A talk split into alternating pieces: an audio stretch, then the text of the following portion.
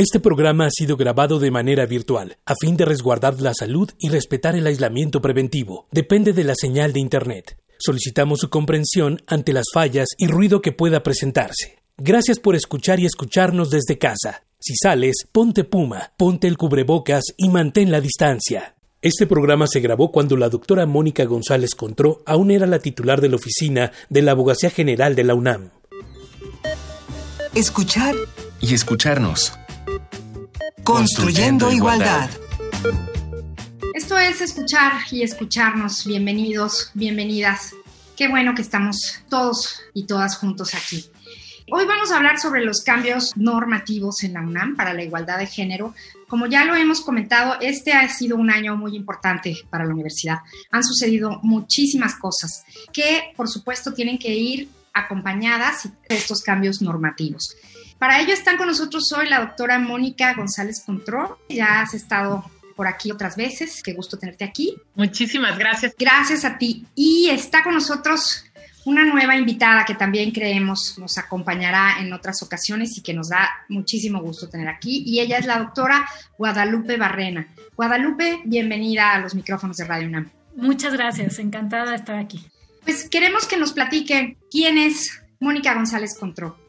Bueno, yo soy Mónica González Contró, soy abogada general de la UNAM y bueno, pues el área que yo coordino pues se encarga de toda la normatividad universitaria, desde el tema de los, también desde la, la parte litigiosa de la universidad, pero también la propuesta y análisis de la normatividad, ¿no? Y pues hasta hace algunos meses teníamos dentro de la estructura de la oficina la unidad de atención a denuncias que atendía los casos de violencia de género en este caso, pues desde hace un par de meses ha pasado, digamos, esta estructura a incorporarse la Defensoría de los Derechos Universitarios, Igualdad y Atención a la Violencia de Género, pues lo cual es una excelente noticia para la universidad. Y justo por eso está con nosotros la doctora Guadalupe Barrena. Guadalupe, háblanos de ti. Yo soy titular de la Defensoría de los Derechos Universitarios de la universidad, que hace un par de meses se llama ahora Defensoría de los Derechos Universitarios y Igualdad de Atención de la Violencia de Género.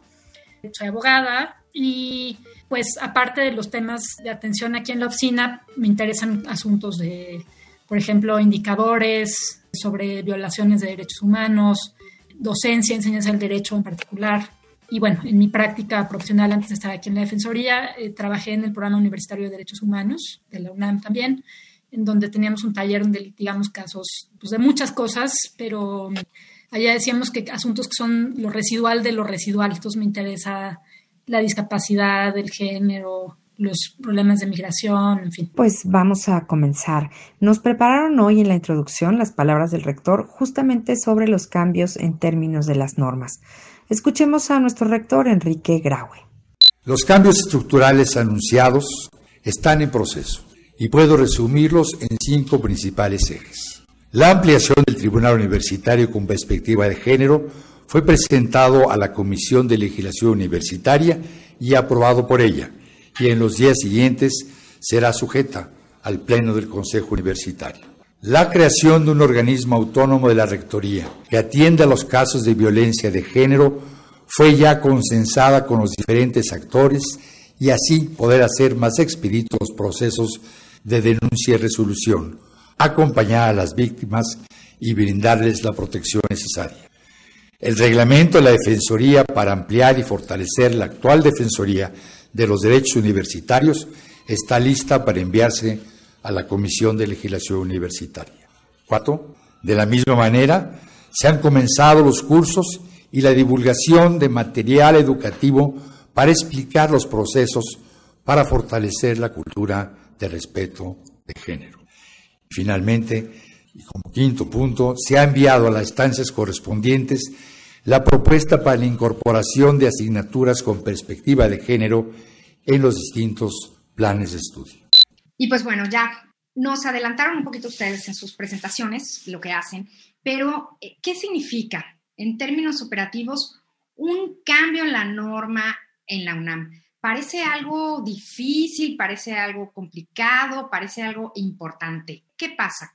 ¿Cómo se dan estos cambios? Bueno, en el mundo del derecho, ¿no? No es excepción la universidad, las normas crean realidades jurídicas, ¿no? Y entonces lo que hizo el cambio de la norma, las modificaciones que expresó el rector en su mensaje, pues fueron cambiar completamente a la universidad, es decir, es un cambio muy sustantivo porque no es solamente pues que se crea un área o que hay algunas funciones. La universidad verdaderamente tiene una composición completamente distinta, pues entre otras cosas, este, no el cambio del tribunal universitario, el tema de pasar precisamente a la defensoría un órgano autónomo de, la administración central, la atención a los casos de violencia de género y también pues la creación de la coordinación de igualdad de género en la universidad, pues hacen que la UNAM en 2020 sea otra que la UNAM en 2019, ¿no?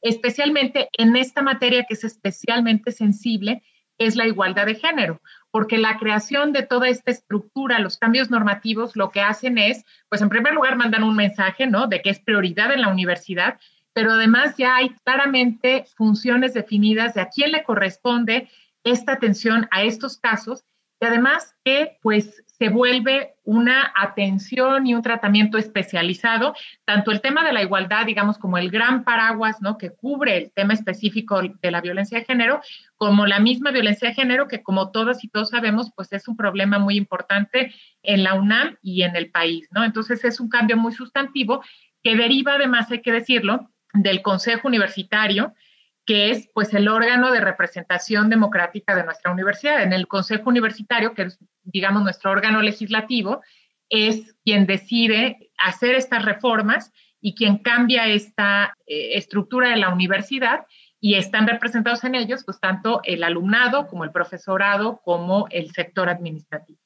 Guadalupe, ¿qué generó estos cambios tan importantes? ¿Qué hubo en la universidad antes de estos cambios?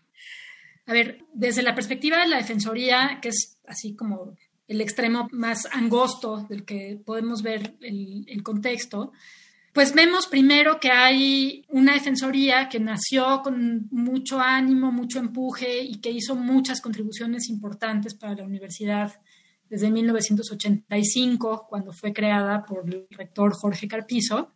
Y pues naturalmente la universidad de 1985 pues no es la misma de 2020.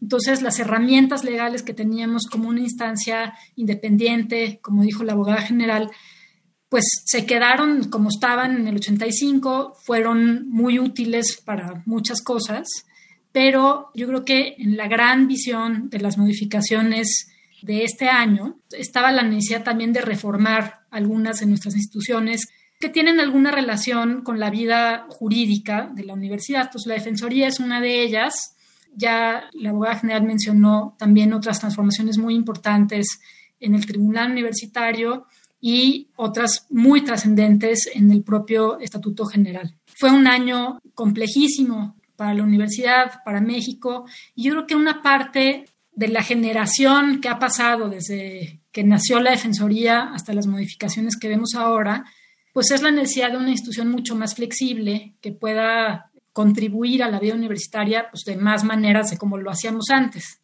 No sé si, Mónica, quisieras tú complementar. Como menciona muy bien la doctora Guadalupe Barrena, pues la universidad tuvo un cambio muy, muy sustantivo y no podemos hacer una relación específica y unívoca de causa-efecto, ¿no? Desde luego son muchos eh, factores los que motivaron y llevaron a este cambio, ha habido, y esto hay que reconocerlo, históricamente un movimiento feminista dentro de la universidad muy importante. La universidad ha sido una potencia productora de pensamiento feminista y de igualdad de género, de reflexión para el país y, e internacionalmente desde hace muchos años, ¿no? Desde el siglo pasado, podemos decir, nació el entonces Programa Universitario de Estudios de Género, que realmente motivó precisamente pues una reflexión muy importante, ¿no? Entonces, hay una larga tradición histórica en la reivindicación de la igualdad como un derecho. Por otro lado, también, pues podemos mencionar, pues lo que está en el ambiente, ¿no? En el ambiente internacional y en el ambiente nacional, los movimientos, la marcha del 8 de marzo fue absolutamente decisiva y fue además también resultado a su vez, pues de una serie de movimientos y de una indignación, digamos, como contenida durante mucho tiempo. Y esto también se reflejó al interior de la universidad con los movimientos particularmente de alumnas, ¿no? que pues se organizaron, que pidieron la creación y la transformación institucional precisamente para cambiar con esta, bueno, hacia esta línea de tolerancia cero a la violencia de género y de una agenda sustantiva en, en relación con la igualdad. Entonces, me parece que la universidad pues está inscrita en un, en un contexto pues donde esta demanda es cada vez más pues más notoria, ¿no? Más sonora y pues es muy importante que la universidad haya sido pionera y haya respondido, haya escuchado en primer lugar, ¿no? Estas demandas que, repito, pues son eh, de muchas voces y que se haya transformado a sí misma para dar atención a lo que las mujeres universitarias estábamos demandando. Muy bien, pues fue por la causa viva, por la vida diaria, por las vivencias. Pues vamos a hacer una pequeña pausa musical. Esto es La Puerta Violeta, Rosalén. Una niña triste en el espejo me mira prudente y no quiere hablar hay un monstruo gris en la cocina que lo rompe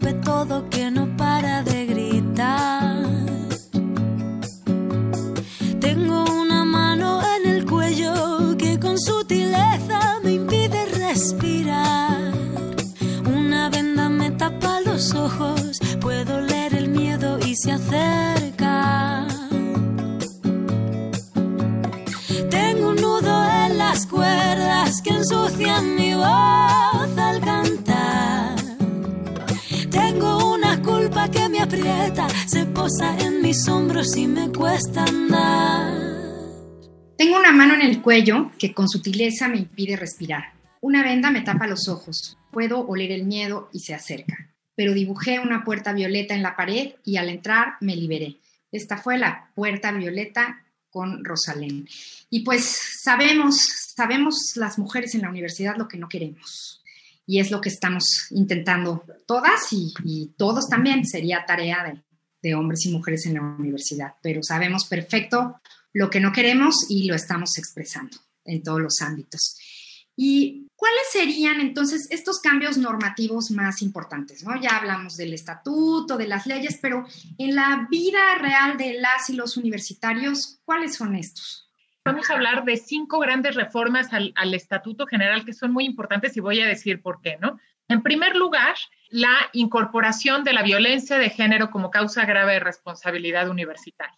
¿Qué quiere decir esto? No? El artículo 95 de nuestro Estatuto General establece cuáles son las causas por las cuales una persona puede ser expulsada, separada de la universidad. Esto ocurrió a finales del año pasado y no quiere decir que no se sancionaran los casos de violencia de género. Teníamos muchas sanciones. Sin embargo, la causal que se invocaba pues era pues faltas de respeto, en fin, causales mucho más amplias que no iban directo eh, precisamente a la violencia de género. Entonces, esto es un mensaje político, es un mensaje de escucha, porque lo que estamos diciendo es que la violencia de género es contraria a la ética universitaria, es decir, que alguien que comete estos actos no puede considerarse a sí mismo universitario. Por eso es la gran trascendencia de esta incorporación de la fracción. Además, hay que decir que el Consejo Universitario fue mucho más allá de algunas propuestas que pretendían ponerla por ahí. Se adicionó una fracción completa específica para la violencia de género. ¿no? El segundo gran es el, la la reforma al reglamento del Tribunal Universitario. El Tribunal Universitario, pues es la instancia que conoce, es un verdadero tribunal, digamos, porque celebra juicios para determinar cuando las personas, especialmente aquí las alumnas y alumnos, van a ser eh, separados de la universidad. Hay garantía de audiencia, etcétera, ¿no? Entonces, tradicionalmente, por la misma estructura social, los dos vocales permanentes habían sido siempre varones porque son los decanos tanto de la Facultad de Derecho como del Instituto de Investigaciones Jurídicas. Y aquí, mediante esta reforma, se alcanzó la paridad de género porque se incorporó dos vocales más de nuestras dos facultades que tienen derecho también, la FES Catlán y la FES Aragón, y se estableció obligatoriamente que hubieran dos hombres y dos mujeres y que tuvieran perspectiva de género y derechos humanos. También, pues, creación de la Coordinación de Igualdad de Género, que ya mencionamos, se incorporaron también los principios de taxatividad y proporcionalidad al Estatuto General precisamente para atender los casos de violencia de género. El objetivo de estos principios es que las sanciones sean correspondientes a las conductas que cometen, es decir, quienes tienen que sancionar son los directores y directoras y a través de estos principios pues se establecen pautas para que ellos decidan cuáles son las sanciones que se deben aplicar. Es decir, pues ante una conducta de género grave, ¿no? Procede la expulsión, ¿no? Y aplica también estos principios para el tribunal universitario. Y el último, pues es este de la reforma a la defensoría, de la cual Guadalupe Barrena nos puede hablar a fondo. Guadalupe, ¿nos quieres platicar entonces qué implicó este cambio en nombre y en el estatuto de la defensoría? Más de 30 años fue el mismo y ahora cambió por diferentes necesidades. ¿Qué sucede? Pues sí, 75 años vivió la defensoría con el mismo marco normativo. Y fíjate que es interesante porque la creación de esta oficina fue un antecedente directo de la creación del sistema del ombudsman en México, las comisiones de derechos humanos.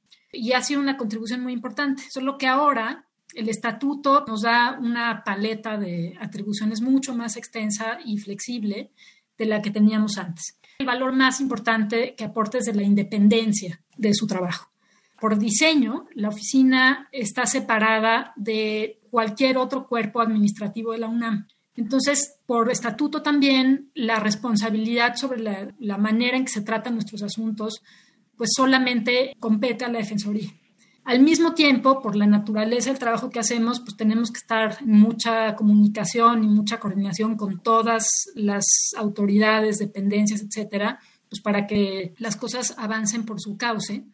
Pero en este tema, yo diría que la ventaja importante de esa independencia, primero es una ventaja práctica, digamos, procesal, sobre el momento en que las autoridades en las diferentes entidades académicas toman conocimiento de los asuntos de violencia de género. Con la transformación de la Defensoría, el objetivo es concentrar el tratamiento de estos asuntos en esta entidad independiente para dar espacio a que quienes quieren denunciar un acto de violencia de género tengan el tiempo y el apoyo necesario para poderlo hacer. Esto vino acompañado con una transformación operativa muy importante que se inició a principios de este año, todavía en la Oficina de la Abogacía General, con la ampliación del equipo de abogadas y psicólogas especializadas que atienden estos casos. De manera que ahora tenemos más o menos más de 30 personas que están dedicadas de tiempo completo a atender a, las personas que quieren denunciar asuntos de violencia de género. La otra cosa que aporta esta modificación en el estatuto, me parece, es que al ampliar la paleta de las facultades de la Defensoría, también se amplían de manera muy visible pues, los canales para tratar los asuntos de violencia de género y con ello, no que no se hiciera antes, nada más que creo que ahora pues, hay como más infraestructura legal para atender una preocupación muy importante, que es la restitución de los derechos en el ámbito universitario. Es decir, por una parte está el tema de cómo se van a sancionar a las personas a quienes se señala por cometer un acto de violencia de género, pero por otro lado también está la pregunta de cómo se van a atender las consecuencias para la vida académica de cada uno de estos asuntos. A veces existen, a veces no, depende de la situación y sobre todo depende de cuáles sean las preocupaciones o las inquietudes de la persona que se acerca a hacer esta, a presentar esta queja. Entonces, con las atribuciones, digamos, tradicionales de la Defensoría, pues también se pueden poner al servicio de la atención integral de estos asuntos. Otra parte importante es que se robustece también la operación de los medios alternos de solución de conflictos, en particular con un enfoque de justicia restaurativa que se vino practicando con intensidad antes de esta transformación en la Oficina de la Abogacía General y pues nosotros heredamos esa visión con la posibilidad también de, pues, de expandir su, uso, digamos.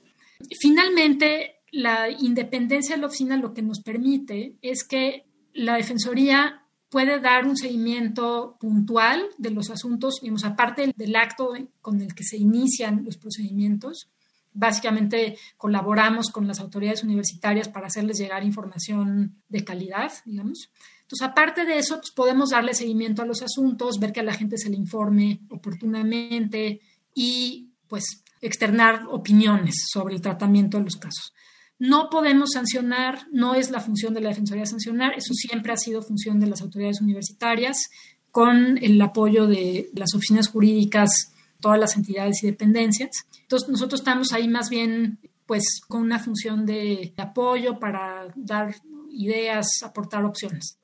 Y finalmente esto pues también nos permite acercarnos al tribunal universitario en algunos casos donde sea necesario Y, a ver, yo creo que la función, una función importante de los procedimientos, pues es persuadir, convencer. Y para eso, pues hace falta que la información que se ventila en los procesos, pues sea la mejor que haya. Entonces, nosotros seguimos con ese, ese mandato que la UNAD cumplió muy bien en su momento, con el equipo que estuvo adscrito a la unidad durante los últimos años. Y eso, pues, naturalmente creo que es un factor de confianza importante. Claro. Pues vamos ahora a nuestra sugerencia del día. Escuchen. Erradicar la violencia de género es tarea de todos. Teclea en tu buscador el portal de la Defensoría de la UNAM, defensoría.unam.mx. Aquí, además de conocer tus derechos como universitaria, podrás conocer a profundidad todo el marco legal que ayuda a las mujeres para prevenir y eliminar la brecha de género. Además, también está la página de abogadogeneral.unam.mx. Aquí hallarás los lineamientos generales para la igualdad de género en la UNAM.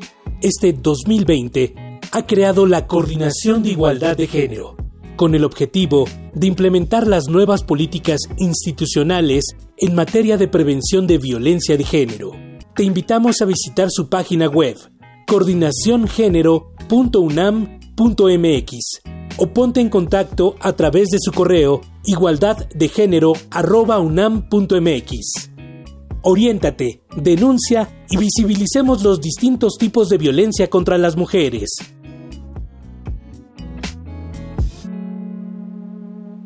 Esto es escuchar y escucharnos. Les recuerdo que hoy estamos hablando sobre los cambios normativos en la Universidad para la Igualdad de Género y están con nosotros la doctora Mónica González Contró y la doctora Guadalupe Barrena. Y pues, ¿cómo van, después de todos estos cambios, cómo van a trabajar la Defensoría y la Oficina de la Abogacía? ¿Cuál es la relación ahora? ¿Cómo trabajan en conjunto?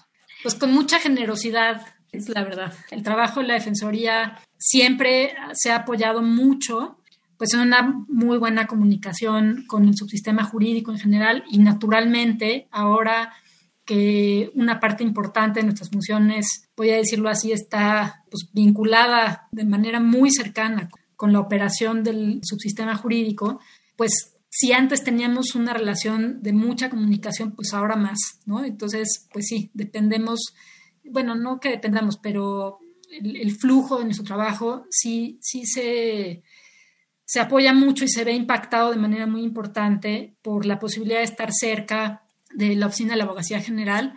Naturalmente, en el marco de la independencia de la oficina, cada quien pues, se tiene que hacer cargo de las decisiones que corresponde en la cancha que nos toca. Muy importante que tengamos mucha colaboración, mucho diálogo y bueno, creo que ahí la llevamos. Siempre lo hemos tenido la Defensoría y la Oficina de la Abogacía General siempre han tenido esa cercanía, pero bueno, pues ahora sí, tenemos que hablar todo el tiempo. Sí, pues completamente de acuerdo con lo que dice Guadalupe. Siempre hemos tenido una comunicación muy estrecha y mucho más ahora, porque, o sea, la función de la Defensoría ahora es recibir las quejas y transformarlas en un acta que pueda dar pie a un procedimiento que tiene que ser implementado, tiene que ser instrumentado precisamente por la oficina jurídica de la entidad o dependencia, de tal manera que hay una colaboración muy estrecha, siempre la ha habido y un entendimiento, porque además hay otra situación en la que tenemos que trabajar de manera muy coordinada, porque una de las cosas que tiene, me parece, de las grandes virtudes del protocolo es que desde que se dio a conocer en 2016, se ha trabajado en una categorización de los casos, pero además son una herramienta muy útil para saber qué se está denunciando y qué es lo que está pasando con estas denuncias, cómo se han, y bueno, pues el fenómeno de la violencia de género que se denuncia en la universidad. Entonces, pues tiene que haber una colaboración muy estrecha porque, bueno, la Defensoría recibe las denuncias, recibe las actas, las canaliza y después se le tiene que devolver también esa información para poder tener este, esta información que nos permita, pues también ir trabajando en otro tipo de, de políticas mucho más encaminadas a la prevención. Pues se nos está terminando el programa de hoy, pero no quiero que nos despidamos sin que cada una de ustedes dé un, un mensaje a la comunidad que nos escucha, a las y los universitarios. Guadalupe, ¿qué les dirías tú? ¿Consejo, recomendación, exhorto? Yo le pediría a la comunidad universitaria un voto de confianza acérquense por favor a la Defensoría cuando sientan que tuvieron una experiencia que las incomoda, que no necesariamente saben cómo categorizar, acérquense, cuéntenos para que el equipo que tenemos acá les pueda orientar, les pueda plantear las opciones que existen dentro de la universidad. Tenemos muchos mecanismos de acceso. Pueden hacer un primer contacto a través de nuestro portal en www.defensoría.unam.mx y con ello nuestro personal les devolverá ya sea un correo electrónico, una llamada telefónica para poder conversar sobre la situación en particular.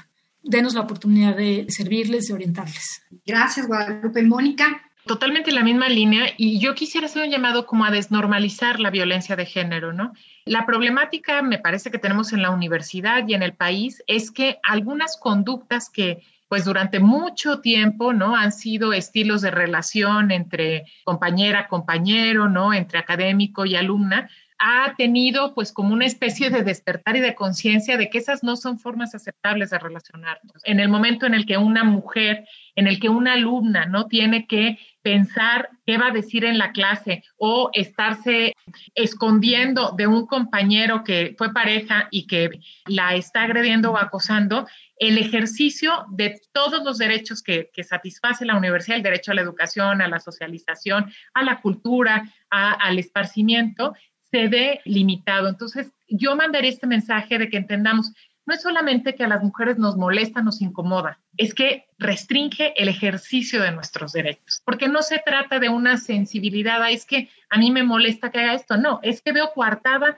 mi libertad, es que una alumna que tiene que pensar qué va a decir en clase para no recibir el comentario misógino del maestro, ve coartada su formación profesional, ¿no? Entonces creo que es importante empezar, seguir hablando del tema, seguir visibilizándolo y desnormalizar estas relaciones, trabajando también en las masculinidades, masculinidades mucho más incluyentes, mucho más comprometidas precisamente con la igualdad. Pues muchísimas gracias, la verdad, un gusto tenerlas a ustedes aquí a dos mujeres tan preparadas y tan comprometidas contra la violencia y por la igualdad de género. Hay mucho que hacer en la universidad y estamos juntas en esto.